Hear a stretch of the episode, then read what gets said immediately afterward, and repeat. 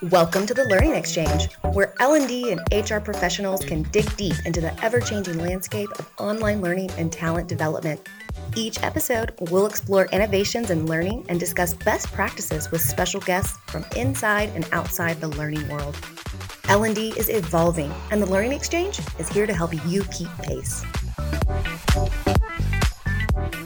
Hi, and welcome to another episode of the Learning Xchange. On this episode, let's talk about making learning memorable. Now, it may sound obvious, but I think it still needs to be said. To capture our audience's attention and increase the level of knowledge that transfers, it is more important than ever to ensure that the learning we create invokes a memorable connection during the learning process for our learners. It's not enough just to check the boxes and have all the right content, but the content has to be arranged in a way that makes it stick. When we create a memorable learning experience, we are connecting the learner to the content through an emotion. Um, oftentimes, this is done by invoking one or more of the senses at the same time. And this can be done in a variety of ways. Um, if we're talking about virtual or even in person learning, you've got things like uh, the clothes that you wear when you're presenting or visible to your learners. Maybe it's your background that uh, kind of creates that moment or spark of connection. Maybe it is um, a hidden trivia, uh, little kind of nuggets or Easter eggs that you bake into some of your learning in, in a self paced environment uh, or looking for ways to create these interactive experiences that, again, really activate one or more of the senses. When we do it right, it leaves a lasting impression that's going to keep your learners wanting to come back for more. Now, I know that we can't always do this because sometimes we have things like compliance training and it's just really hard to make that fun and and emotional other than people tapping into the emotion of, of how much they don't like it uh, but we have to find ways to keep them wanting to come back for more. And by seeding things in your learning, uh, occasionally they see this, they see that, and, and it starts to stick and creates this desire to come back and see what else is happening. What new might you be doing?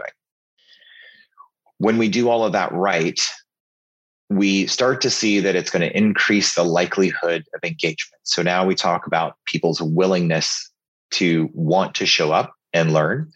If you can increase that, they show up because they want to, there's an open heart and an open mind, they're going to learn more. And oftentimes they're going to learn more with less effort. So, how do we get there? Well, there are about a million different tactics and ideas that you could bring together that would really help you. But for me, I today just in the spirit of a podcast and keeping it somewhat brief, there's two big buckets of activity that I like to focus on in my own journey. The first is finding ways to have fun in the learning process, both as the person who is responsible for creating the learning, but also I kind of want to take the things that I build. So, right, I, I want to create fun for somebody that's on the other side of it. And then always looking for ways to uh, to kind of involve my learners early and often in the process, not just at the point of taking the training. So when we think about finding ways to have fun in the process, fun is going to be relative. Uh, it's going to be relative to your audience, relative to your company culture, and what fun means in that context.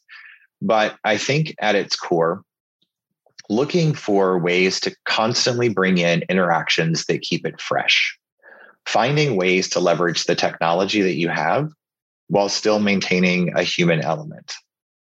So this could be um, interactions and quizzes and games. It could be uh, breakout rooms or uh, collaboration experiences, whether we're thinking in virtual or in person learning.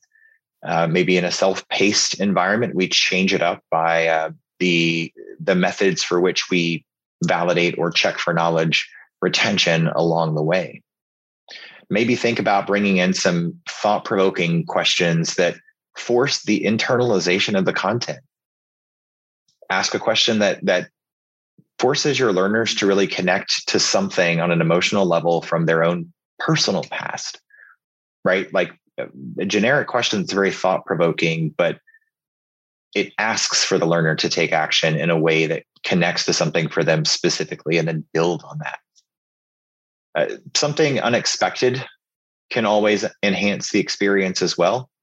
Um, I know for me personally, uh, our culture is one that we we like to have a lot of fun, and so from time to time, I might show up in a virtual training with different color hair. Uh, I might have decided to put some paint on my face for fun. Maybe I have some really fun shirts that I pull in, or uh, in some cases, I'm constantly moving things around in my background, uh, whether I am showcasing my live background that you see now, or whether I'm doing it through uh, virtual backgrounds, keeping it fun.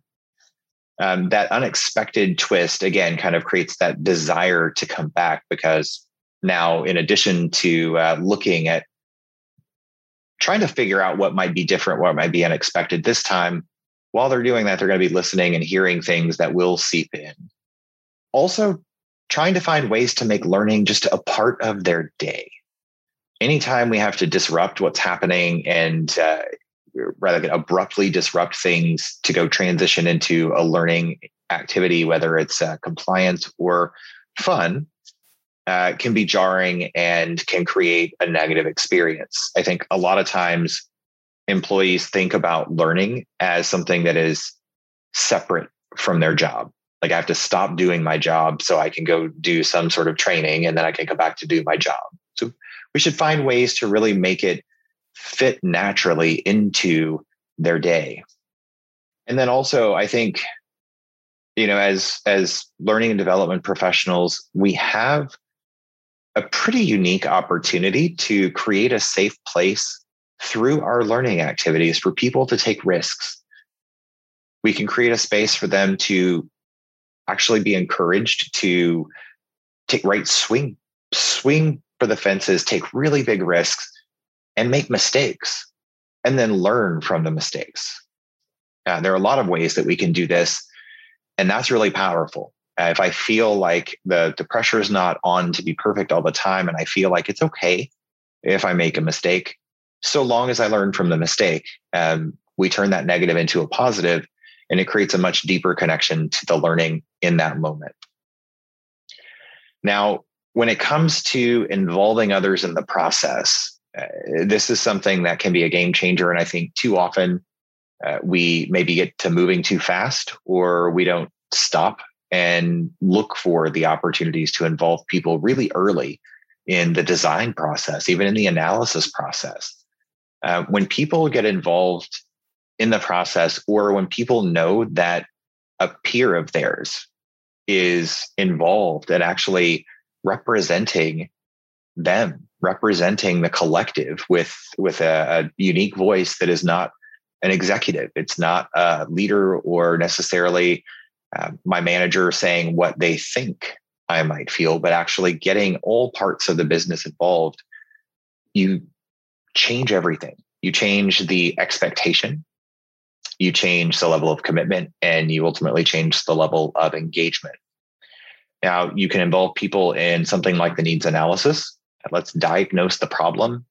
Maybe you were uh, handed a project or you were tapped on and said, Hey, I need you to go and build training for X before you dive into just building, maybe find a way to pulse survey the organization, uh, whether it's a small focus group, whether it's a broad enterprise wide survey, find a way to get the uh, temperature of the population and really understand how they view the problem.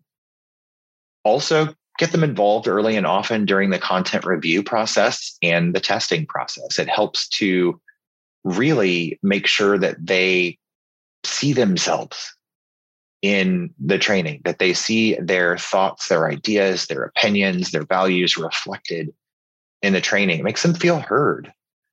I think you know we can always try to find pathways to encourage and receive feedback from the audience way more than the traditional things that I think a lot of us think about and kind of stop, which is did you like this course?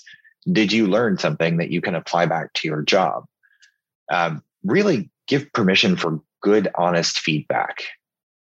Try to understand whether or not the things you're doing look and feel like them. Does it have the right aesthetic? Does it have the right tone and voice? Are the interactions valuable and do they add value to the learning? Sometimes when we open the door for this kind of feedback, we're gonna we're gonna get some things we maybe don't like to hear. They're gonna tell us that it's not great. We think it was the best thing ever, and then we we actually get real valid feedback that tells us, mm, no, maybe the content itself is good, but the way it's assembled, the look and feel, the tone, the way it's really brought together just slightly misses the mark. I know it hurts to hear that kind of feedback, but it's really valuable.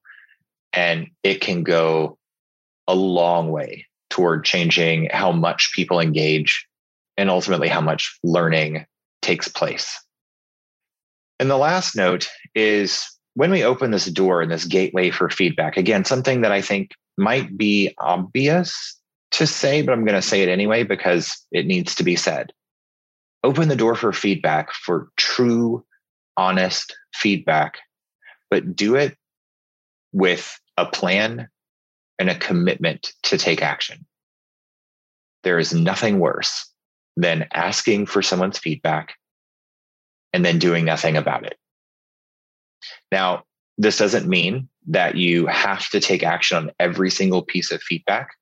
Just because someone doesn't like the button that's blue doesn't mean you have to go change the blue button. But you do need to be able to follow up and signal to the people providing feedback that their feedback was heard and that it was considered and whether or not it actually turned into action that they can see whether or not you take that feedback and you apply it isn't the issue. It's not the focus. It's making sure that you close that loop, making sure to say, we heard you. We talked about it. And while it didn't make sense for us to make that change, it didn't really, in the context of this learning activity, didn't make sense to change that button to blue. But you did give us something really valuable to consider that we will take into account as we go forward. So, again, have fun, involve people, and make it memorable.